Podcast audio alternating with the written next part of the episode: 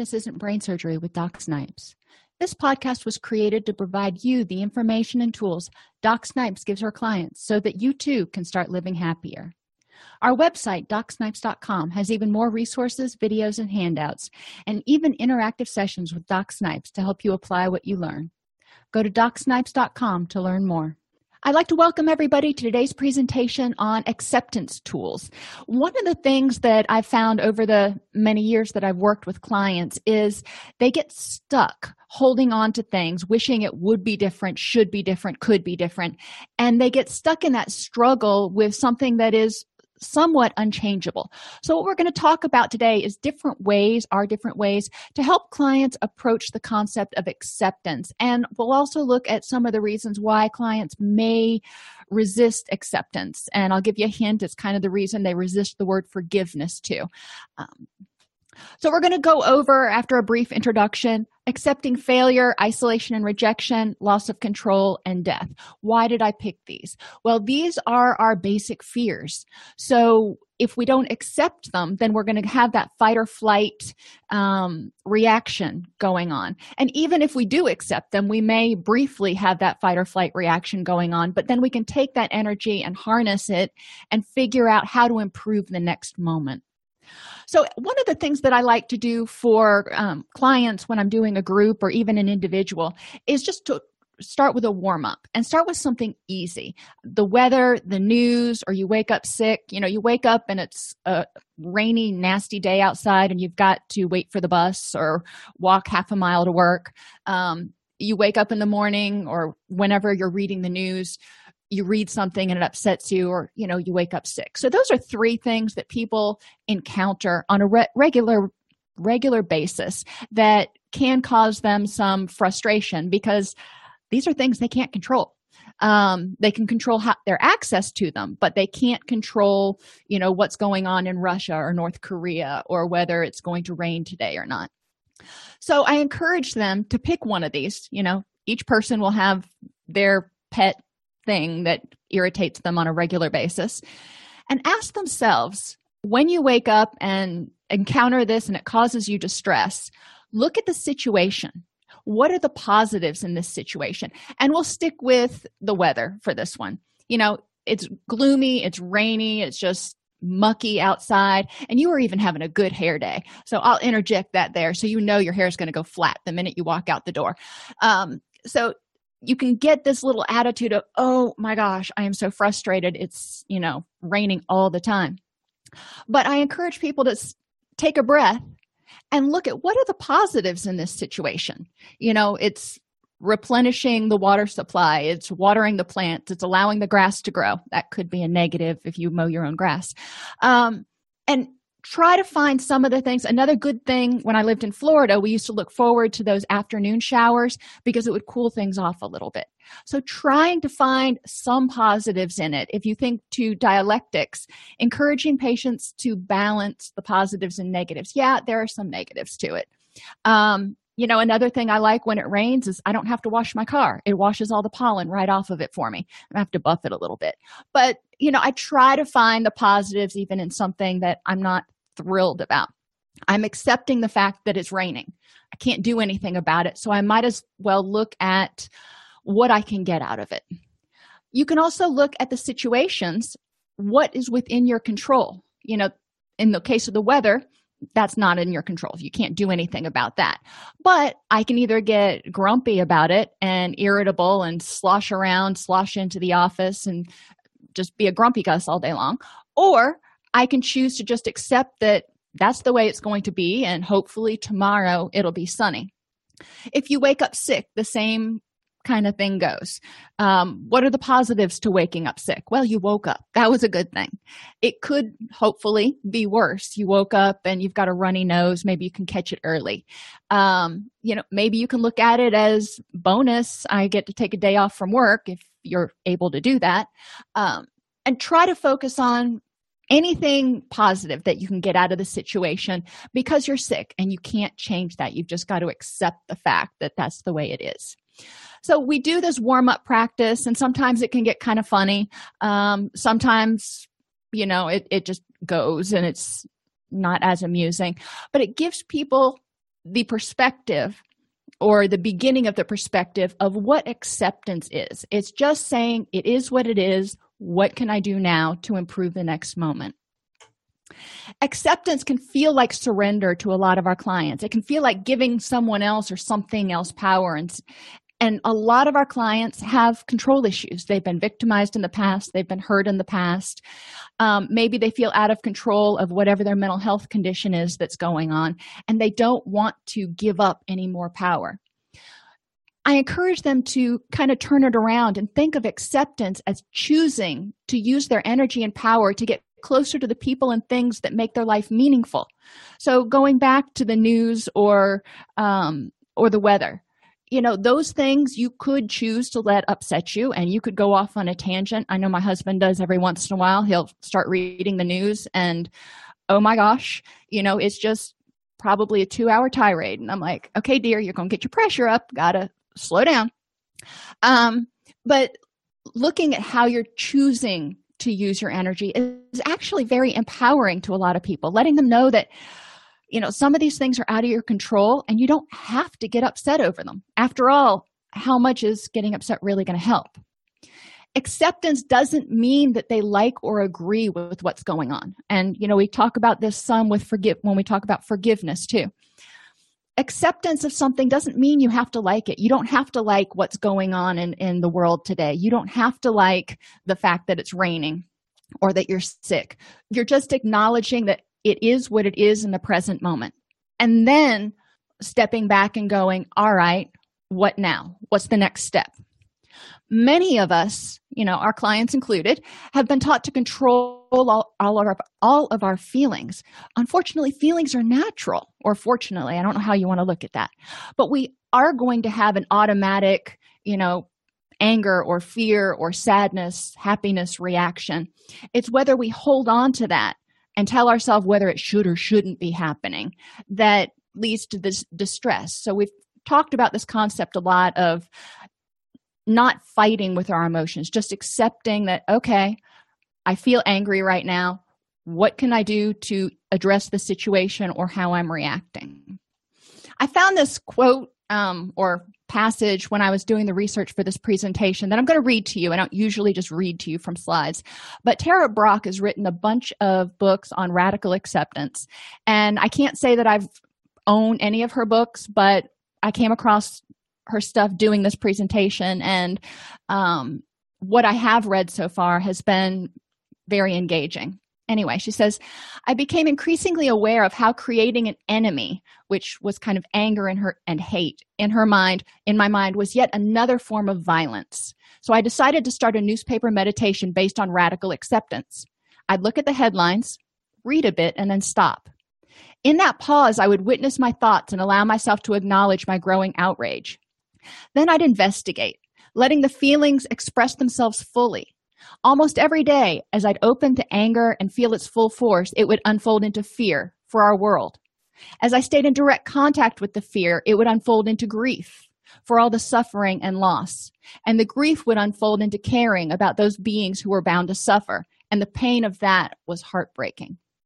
Sitting with the feelings that arose in my newspaper meditation left me raw and tender. It reminded me that under my anger and fear was caring about life.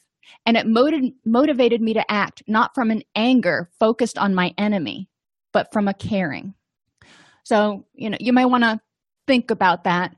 Uh, and, and this is what we're talking about with acceptance. Acceptance takes us from being anger driven and rage driven to being compassionate, caring about ourselves, caring about what we need, and caring about other people, which tends to motivate in a slightly different way. Does it use energy? Certainly. Um, but it can be a more productive use of energy sometimes. So, radical acceptance means recognizing and accepting reality for what it is. Right now your reality is in you're in the ceu presentation um, and it is what it is. What can you do to improve the next moment? Um, i don't know about you. I really don't like lectures. I'm not an auditory learner. So sitting through an hour lecture i'd probably like be twiddling my thumbs or you know i usually find something to do like crochet while i'm listening to something if i have to participate in a lecture um, but anyway that goes past recognizing. You're recognizing it is what it is right now and you have to do it or you have to be present in the moment. The next thing which gets a little tricky is that everything has a cause. They say that should not is the opposite of should. So everything that happens sometimes we'll say well this shouldn't be. Well when we look at it in reality if you take all of the facts in not just the, the cherry picked facts that you may have if you take all of the facts in you can see how this situation came to be.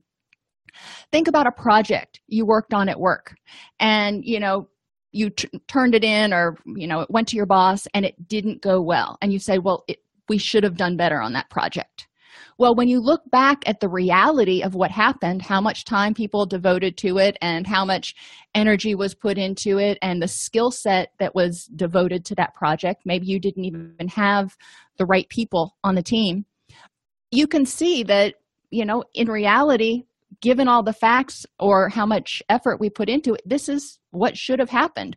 When your kid comes home and they failed a test you know you're thinking to yourself well you shouldn't have done you shouldn't have failed that test. But when you look at the totality of how much he or she studied maybe that's not true.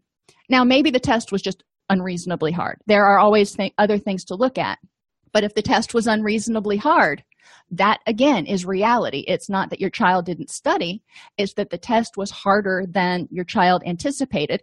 So in reality yeah it makes sense that your child failed the test. So accepting that things are as they are without trying to argue what should have happened or shouldn't have happened. Sometimes the causes are hidden because of lack of awareness or knowledge. So just understanding that it is what it is. And it's not usually, oftentimes, um, necessary to go into what were all the facts that created this reality right now. What you want to accept is the fact that this is the reality right now. What can I do to improve the next moment? We can't go back and change the past. So it is what it is. We want to recognize and embrace the reasons that life is worth living. Okay, this thing didn't go as planned. This area right over here, right now, may suck totally. You know, if you're working with a client who's got um, severe generalized anxiety disorder or major depression you know that part of their life it is what it is right now. And if they tell themselves they shouldn't be depressed it's going to leave them feeling powerless and guilty and angry and resentful and hopeless often because that those conditions don't just turn on a dime. So we want to work with them and say okay this part over here is really unpleasant right now Let's look at all of the reasons that you want to get better and embrace the reasons that life is worth living. So let's keep hope because that'll help keep the person motivated to keep improving the next moment. And then we'll look at whatever this depression or anxiety, the causes for that. What's going on right now that's in this situation, in this context? What is causing your depression? And what can you do to improve the next moment? So if you're sitting with a client right now and your client is, you know, really depressed and sitting in your office you know asking them what what is your reality right now? You know where is your depression on a scale of 1 to 5 and you know anchor the scale for them. And then say okay what can we do or what can you do right now to move half a step up? Not even from a two to a three from a two to a two and a half. And sometimes that is using skills like laughter you know because you can't change your mood on a dime necessarily but you can engage in opposite behaviors that may take the edge off. You know think about a time when you've been grieving or you've been really depressed and you found something that's made you laugh or made you smile. It may not have lasted long but there was that brief moment in there where you got a reprieve. So we want to encourage people to recognize and embrace the reasons that life is worth living turn their mind towards acceptance we have been taught again to control our feelings. So our natural reaction is to fight it to tell ourselves what should be happening or what how we should or should not feel. That's not acceptance. That's arguing. That's wrestling. Turn it towards acceptance and go okay i'm depressed. What am i going to do about it? And become willing to participate in the world as it is. And that's challenging because we all want you know i could be happy if all of these things were different well all of these things aren't different right now. So how can you be happy in the moment right now? And again it may not be enduring happiness for years on end. It may be happiness for five minutes but that's five more minutes than you had. Um, one uh, metaphor or example they give is finding ways to address the cause or your reaction to what's going on is if you wake up and maybe you go outside and somebody has graffitied all across your house. You know they've taken spray paint and just graffiti the heck out of it. Now you've got two options well several options but the two options we're going to talk about is the one person who gets upset and irritable and just freaking out and calls the cops and they're going to get even and they spend the next three four five eight hours just all in a tizzy trying to get justice. And then you have the other person who looks at it and says well that's really unpleasant. And yes they're going to call the cops and file a police report but then they they make the call. Cops come out they file the report they go down to the hardware store and they find some paint to cover it up. Before the end of the day that person's house doesn't have graffiti on it. They took that upset. They took that anger and they said i'm really angry right now. Probably not that calmly. And they said what can i do with that energy that helps me get towards what's meaningful to me? How can i i, I need to accept the fact that my house is graffiti. There's there's no ifs ands or buts about that. So what do i do next? So i said we were going to move on to applying these concepts and talking about some of our basic fears how we help people accept some of their basic fears. Um, and failure is one of them you know a lot of us really don't like to fail and because we've taught that success is so important what we haven't been taught again is how important failure is. Failure is one of those things that kind of shapes our learning. We step out of our comfort zone we're likely going to fail a little bit. Um, think about trying a new recipe. You know this is another one of those that you can start off with that's not really um, super personally charged for anybody. You try a new recipe and you don't succeed you know i'm one of those people who i'm not a measurer i'm a pinch and a, and a dash type of person. So my recipes don't always succeed right away but i learn every time i do one. I'm like okay yeah not going to put so much basil in next time. Is it the most efficient way? Not necessarily. But when you fail instead of looking at, at it as a failure encourage people to figure out what can i learn from this? Identify what caused the failure you know if you're trying a new recipe um, you know there might not have been realistic planning ahead of time. Maybe it was something that called for simmering a sauce for eight hours um, and you start this 45 minutes before your company gets there and oops you forgot some of the things at the grocery store so you're trying to find substitutions in the refrigerator. I think most of us have done that one time or another. So lack of realistic planning could have caused the failure. Even if you would have you know done your best given the situation given the reality of the situation to follow the recipe it's not going to turn out exactly as it was supposed to. Um, lack of knowledge. You know sometimes you may not know the difference between um, dicing and grating or something. Um, you may not have the knowledge of how to carry out the task. Even if you have the knowledge and and this is really important for a lot of our clients knowledge versus skills you can know a bunch of stuff. You can read psychology books for example until doomsday and you can know a bunch of concepts but knowing it having it in your brain and the ability to implement it in a useful way in life those are skills. So do you have the knowledge? Okay if you do do you have the skills? Do you actually have the ability? You may know what it means to saute but can you do it in the way that needs to be done in order to adequately brown the onions until they're you know um, candied.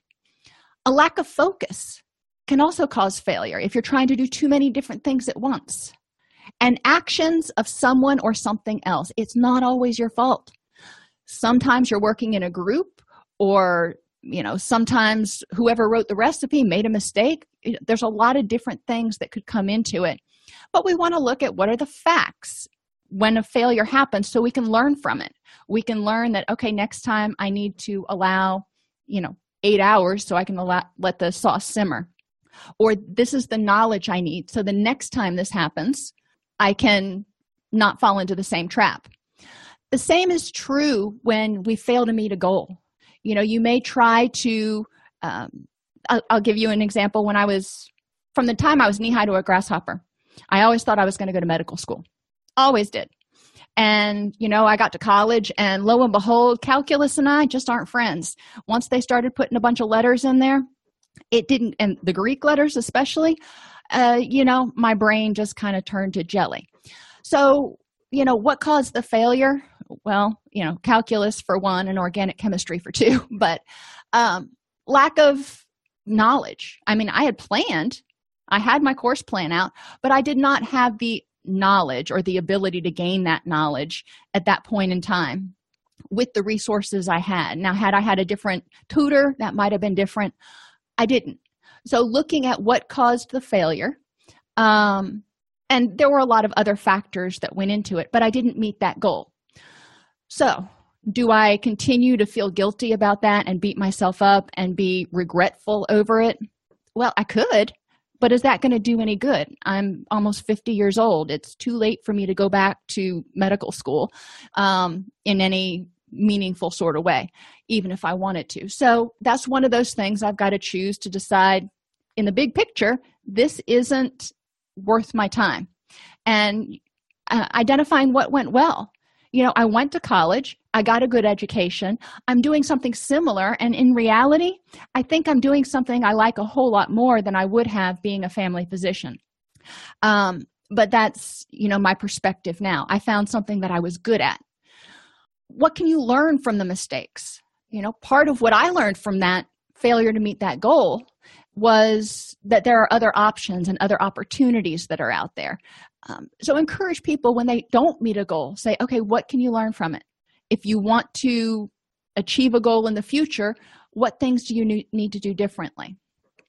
So try to get as much out of it whatever the failure is as you can instead of looking at it as you know burnt toast. And and i say burnt toast because when you burn toast there's not much you can get out of it. You just have to start over again. But well you learn not to set the the uh, toaster quite so high the next time. But uh, burnt toast is pretty much useless once it comes out. You can't even use it as croutons. It's just nasty. Um, you don't want to have your life be, be like that. You want to look at every failure as a learning opportunity. And or encourage people to walk the middle path acknowledging the fact that you know what? I failed. I didn't succeed. However i am going to be okay. And looking at it in terms of remembering embracing those um, reasons that life is worth living. Encouraging people to acknowledge the fact that you can fail at something. You can fail at a lot of things but you can also there are also a lot of good things in your life and encourage that attitude of gratitude.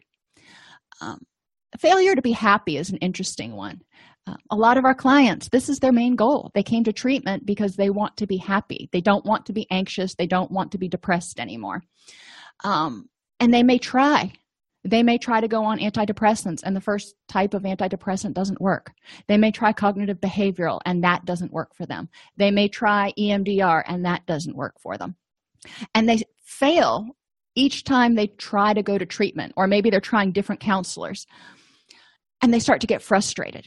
So the key here when when i have clients who come to me and they failed at recovery if you will is I try to turn it around and I say this is a learning opportunity. And the same thing for my clients who've gone through residential treatment and come back through because they relapsed. I'm like, all right, instead of looking at this as a failure, let's look at what did you learn about yourself from trying these things? Well, you learned what doesn't work. So we don't have to do that again what else did you learn? And generally every interaction people do learn things about themselves and about whatever this issue is that they can build upon. Um, and encouraging people when they're you know failing to be happy if you will to identify things that they can be happy about that they used to be happy about that they hope to be happy about again and ways they can infuse contentment sometimes happiness is too much to ask for. Contentment into their lives. So failure acceptance of failure is accepting that i'm not perfect. And that's hard for a lot of people especially if they've got low self-esteem especially if they're already feeling disempowered hopeless and helpless. Encouraging them to look at acceptance of the failure as a learning opportunity and the ability um, to use that energy instead of beating themselves up use that energy to gain the knowledge skills planning whatever that they need in order to not fail the next time. Ask clients what failure means to them. For some clients it's it's a huge deal from the way they were raised. If you fail at something it means you as a person are useless or worthless. It's very um, global internal stable and negative in terms of attributions encourage them to separate what they do from who they are. You know are you a failure or did you fail at this task? Remind them though you know on the last page we talked about accepting it and finding the good in it. But some clients have to go through the loss process because failure is a loss. In in what ways does failure cause you to feel angry you know denial anger bargaining depression and acceptance. Um, they move through denial. They get to anger. Who are you angry at?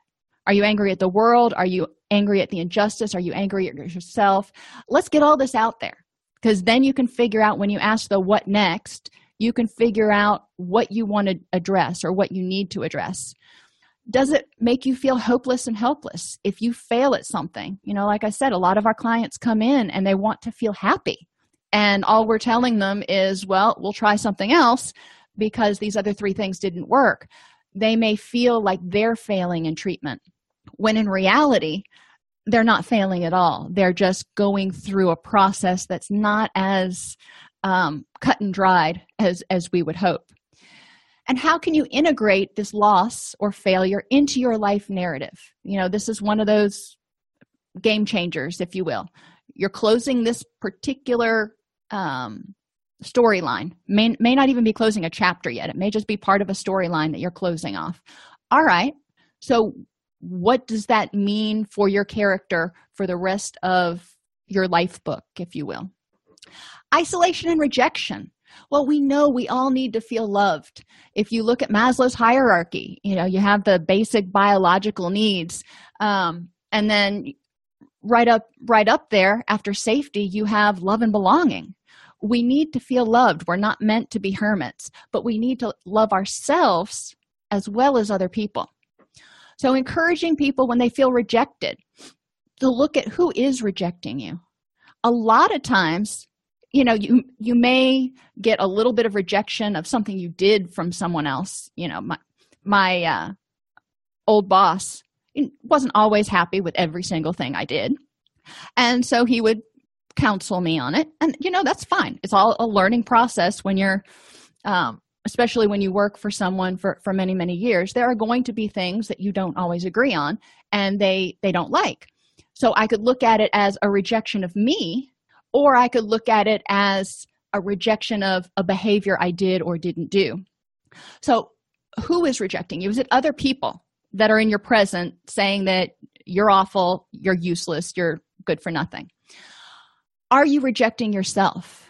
Sometimes people interpret nonverbals or constructive criticism as rejection because they're rejecting themselves. Inside their own head they're telling themselves i'm so worthless. I am such a screw up. So i need people to think about what are the voices if you will that are telling you that you are you are not worthy of love that you're being rejected. And the third voice some people hear is someone from their past. If they had a critical parent if they had a critical um, teacher or coach that was got kind of stuck in their head if you will they may still be trying to live up to that person's expectations and feeling like they're failing every time they fail they're replaying failures from their past. So i want to know who's rejecting you so we can accept what's going on in the present based on the present. This isn't when you failed to make the cheerleading squad or the football team. This isn't when you failed to come home on for curfew or whatever it was. This isn't anything in the past. We're dealing with what's going on in the present. So we need people to get focused and accept what's going on in the present. Are they they being rejected or is it a behavior? And where's that rejection coming from? Are other people really rejecting them or their behavior? Or is it something that they're telling themselves or someone from their past, those internal critics that need to be silenced? To combat isolation and rejection, I want people to, you know, the, the whole what next step. I want people to define what it looks like to not feel isolated and rejection, rejected and make a plan. A lot of our clients, if you look at it, or you know, back over some of your clients who have issues with with rejection and low self-esteem, a lot of times they have these huge lead lined four foot thick walls that won't allow anybody else in and then they feel lonely and rejected and don't know why. And we want to take a look at that and go okay who have you who have you let in? Um, and what does that look like? Find common ground with people. A lot of times i've found that clients if they don't agree on everything and their friend or significant other or their boss has different opinions on certain things then they feel isolated. And i encourage them to walk the middle path and look at the things that they do agree on. What common ground do they have? Yeah you're probably not going to agree on every single thing. Um, but that doesn't mean that you're isolated. That doesn't mean you're the only one. If there's something that's important to you you may maybe you have a particular philosophy or something that is really important to you that your significant other doesn't necessarily agree with you on. And you can go out and find people who share similar interests. Um, we encourage people in who have addictions you know this is the most obvious example to go out into recovery communities and find people who are going through a similar thing. We encourage people who are survivors of suicide to go out and go to support groups to combat this isolation because there aren't a ton of people I mean, there's a lot more people than you would think, but there's not a ton of people that you're going to walk up to at the water cooler at work and be like, hey, I'm a survivor of suicide, and start finding common ground. So sometimes there are issues that our clients are dealing with that they're going to have to develop a plan to find common ground. They're accepting that right now they feel isolated, but the what next is how can I change that? How can I address this situation? And synergize recognizing that you may have certain skills and your friend may have certain skills and you know they may be very very different skills but together you can do some really awesome things so instead of looking at differences as divide dividers look at differences as opportunities to synergize so instead of um, pushing people away who are different bring them in see what you can learn and what you can build from that you can combat rejection by encouraging clients to build their self esteem and know their worth, and separate the rejection of ideas or behaviors from rejection of themselves um, as a person. So, you know, somebody may not like what you did, but it doesn't necessarily mean they don't like you.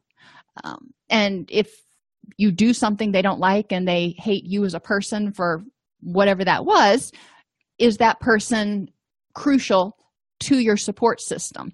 Um, because it sounds like there's more stuff going on with them. And a lot of times in isolation and rejection when people perceive or feel like they're being rejected or isolated the negativity or animosity that they're perceiving from the other person often has a lot more to do with the other person's stuff and i'll spend time with my clients if we get stuck there talking about okay let's look at what's going on with Jane. You feel like she's always criticizing you and rejecting you. What else may be going on with her that may be causing this? Is it a rejection of you? Maybe she can't handle anybody else right now. What else is going on? And get, again, a bigger picture of the reality of the situation. When people feel rejected or isolated, encourage them to accept the feeling. Once you accept it you can deal with it. Once you know when you wake up in the morning and you're sick the first thing you do is go okay well what are my symptoms? Well when you have a unpleasant feeling the first thing you do is go okay what am i feeling? Now what can i do about it? Observe the facts in the reality of the present situation. You know we're not acting out something from our past what's going on in the present with this particular person. Um, appreciate differences as much as you can. And remember that many times if there's a issue between you and someone else it may have to do with the other person's stuff. So you can't necessarily own every perception of rejection. Um, you know they may just be having a really bad day and be kind of cranky. Um, so encouraging people to be more realistic. Loss of control. You can't control everything nor would you want to. And we'll spend some time talking about this when i do groups on it. I'm like imagine you were in total control of everything. What would you could control the weather you could you were in control of everything. And we break it down to if you're in control of everything then in a sense you may also be responsible for everything and imagine what it must be like to try to control everything. For most of us trying to control everything in our little microcosm of the world is overwhelming. So accepting the fact that there's just some things that we can't control. Again it doesn't mean you like it. You just recognize that you know what this one's i'm powerless over this. Um, when you have a problem you have four options. You can change the situation. So if you're in a, rela- a bad relationship. You can change the situation. Get out of the relationship. Go to counseling. You can change your response to the situation. You can accept that this person has different um, ideas and preferences than you do and the two of you aren't on the same page but for whatever reason you're just not going to get upset about it anymore. And i'm not necessarily recommending that. I'm just giving you a hypothetical here you can accept and tolerate the problem. You're in a bad situation and you're going to keep fighting and you're going to keep going at each other's throats but you're not going to change the situation. You're just that's the way it's going to be but you're going to tolerate it instead of feeling like you want to run all the time. Or you can just stay miserable. You can feel like you're trapped and argue and fight all the time. None of those sound really appealing except for maybe changing the situation um, when you have you know think about it when somebody's depressed we want to say what's making you depressed right now? What is contributing to this depression? We want to look at vulnerabilities. We want to look at um, cognitions. We want to you know all the stuff that we're trained to assess for. And we can help people figure out what parts of this situation are within their control. And then they can decide how to change things. Um, and there may be some situations that they need to change their response to in order to save enough energy to start feeling happy and not run down and exhausted. Make a list of all the things that aggravate you because you can't control them. This is you know this can be a homework activity and then i have them bring it back the next day because people can spend a long time writing down the things that aggravate them. Um, but this is also a good activity for individual counseling. Um, have people make this list circle each thing that results because of someone else's thoughts or actions. And this can get this is where sometimes we process in group or in session because a lot of times people don't know where to assign control to. I don't want to say blame i want to say control.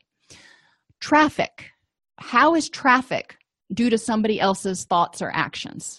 Well traffic is due to the fact that everybody gets up and thinks they need to be out the door by 8:15 and whoever set the traffic lights didn't time them well enough so you have to stop at every traffic light.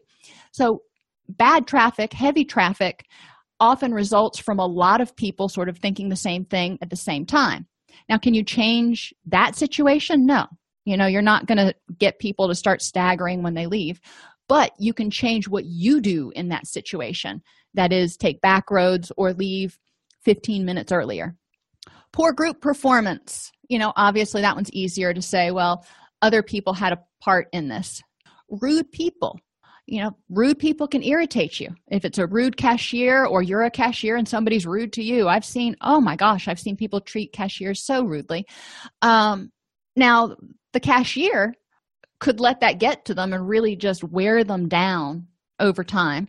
Or they could recognize that that person was probably lashing out for some other reason. Was it fair? No.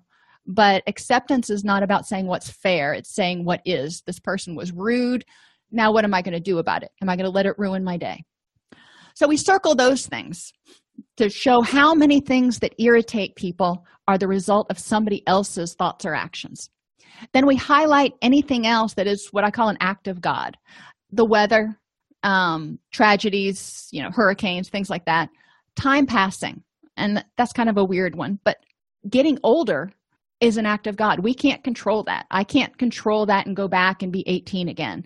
Um, i can't control the fact that my son is getting ready to start college next year.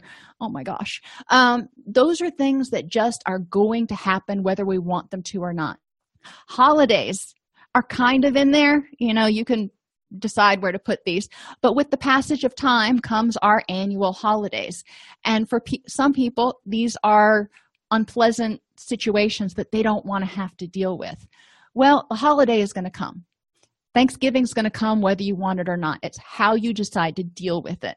So encouraging them to focus on what part of this can you deal can you address and have them identify how they can radically accept or mitigate these things. Um, we can't necessarily make them go away but we can mitigate their impact or encourage clients to mitigate their impact on the client. It doesn't have to devastate you. How can you either change the situation or change your reaction to the situation with each loss comes some element of denial anger depression and acceptance. And yes i left out bargaining um, because people generally jump right through that one. So it's important for people to understand that when they lose something whether it's loss of control or loss of self-esteem loss of faith face because they failed at something um, there's probably going to be some element of of grief that they need to deal with all of these emotions are normal to feel acknowledge and let go. You know hanging on to that anger isn't going to do any good. Harness that energy and use it for something that helps you achieve your goals. Losses come in all forms. You can have a loss of childhood. A lot of our clients you know report that they had an unhappy childhood and they are are really angry that they didn't have you know sort of ward and june cleaver for their for their parents. Well we can't change that what can we do about it now? Staying angry about it in the present is an option certainly. Is that helping you achieve your goals and and, and empowering you? Loss of optimism or hope. Now there's one of those really vague ones. But encouraging people to look at when something happens. You know if it kind of bursts their bubble and they lose optimism. All right. So let's grieve this loss you know you had hope that something was going to change and get better but it didn't. What are you going to do about it? Loss of possessions you know you lose your car your house burns down something some that's going to be grievable. A loss of or change in friendships and this includes like even after a move. You don't have to have somebody just like cut you off. Even with the internet um, when you move and change jobs i had a, a friend of mine who was in our, our homeschool co-op and she moved 40 miles away.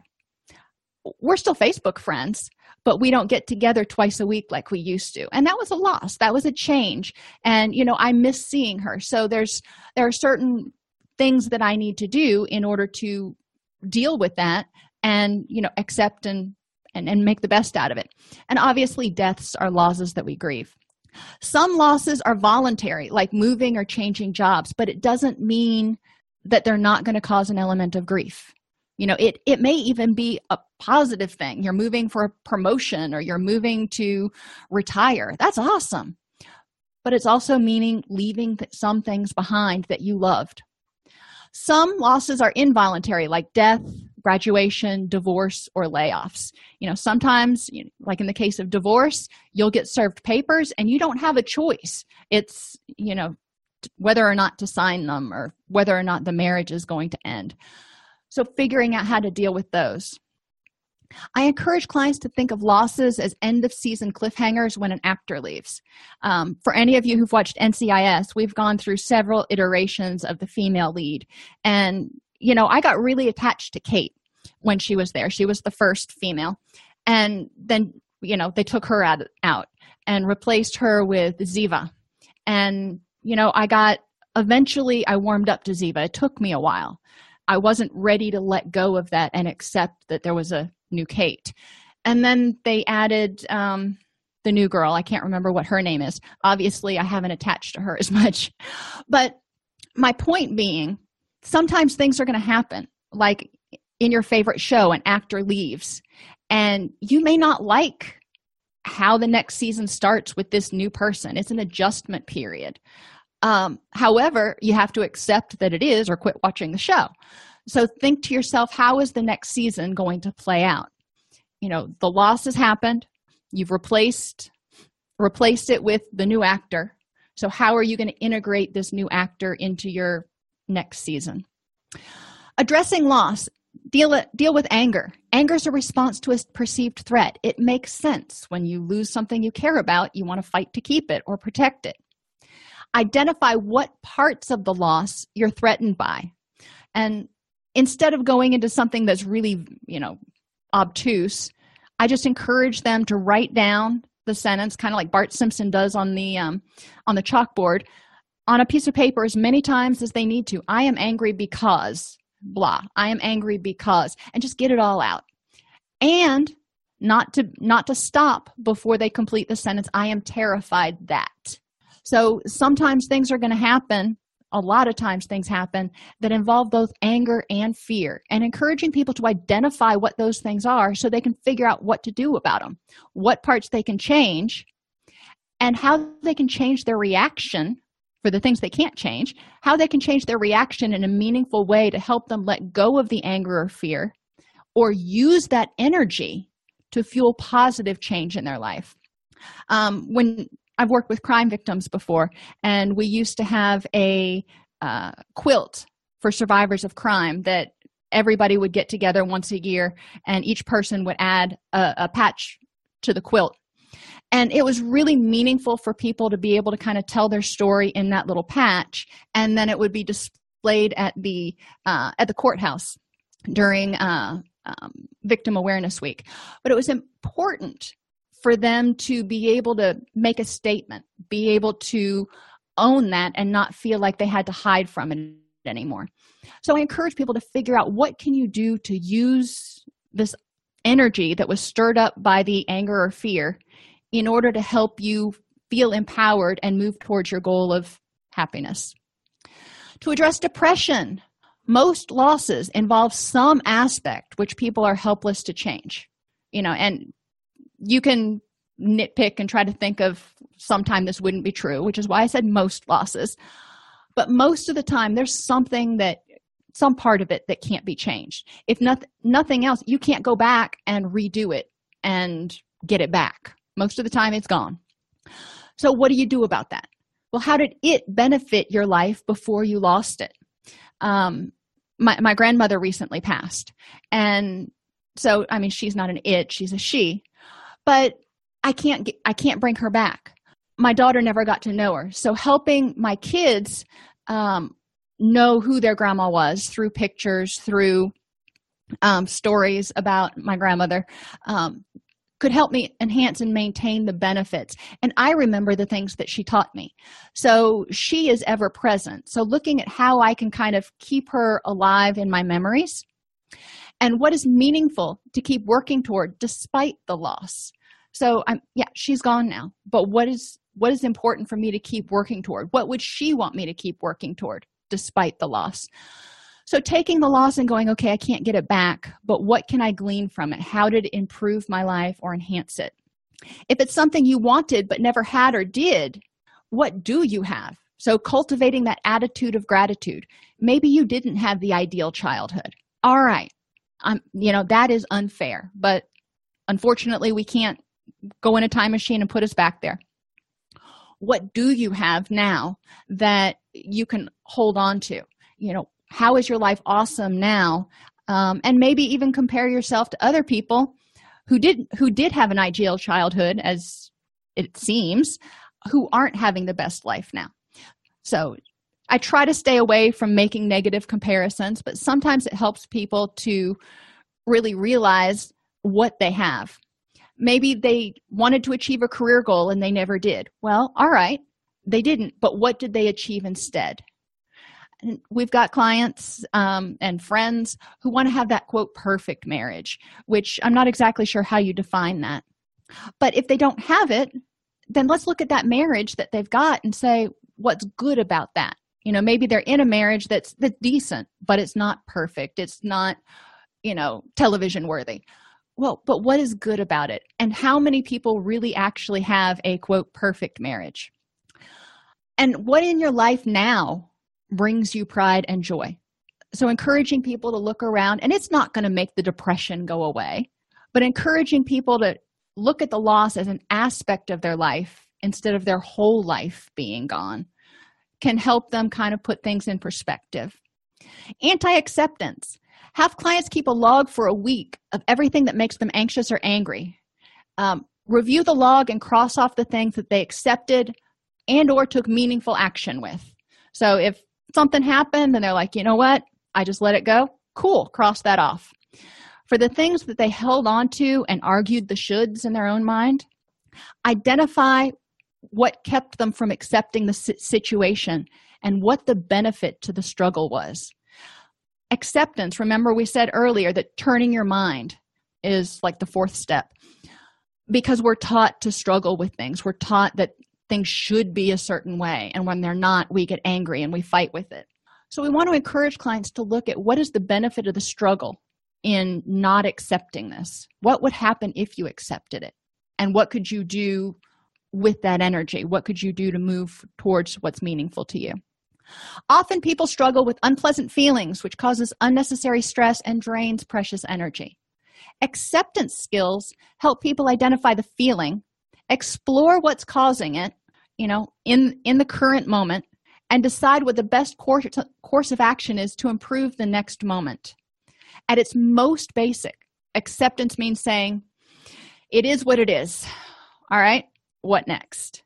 Not struggling with the things that they cannot or choose not to change and that's critical. Sometimes there are things that we cannot control and sometimes there are things that we choose not to control and that is a very valid choice. But encouraging people if you choose not to change it then stop struggling with it and either change how you react to it or you know well that's your only other option or, or stay miserable um, so acceptance is one of those tools that we can help people when they're going through their story when they're identifying all the things for us. And, and i use this a lot at the beginning of counseling when they're ident- identifying all the things for us that are wrong in their lives. And i'm not going to take that away and say well let's look at the bright side.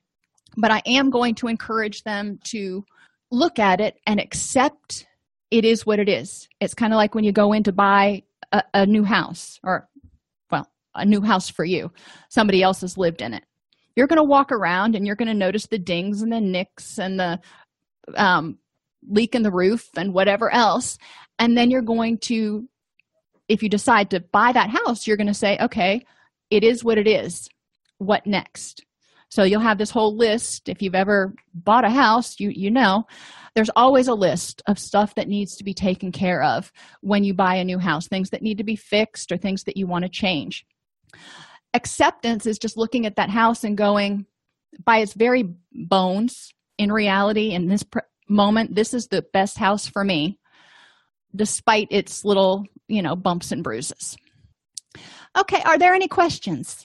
Thanks for tuning into happiness isn't brain surgery with doc snipes. Our mission is to make practical tools for living the happiest life affordable and accessible to everyone we record the podcast during a Facebook Live broadcast each week. Join us free at docsnipes.com slash Facebook or subscribe to the podcast on your favorite podcast player. And remember, DocSnipes.com has even more resources, members-only videos, handouts, and workbooks to help you apply what you learn. If you like this podcast and want to support the work we are doing, for as little as $3.99 per month, you can become a supporter at DocSnipes.com slash join. Again, thank you for joining us and let us know how we can help you.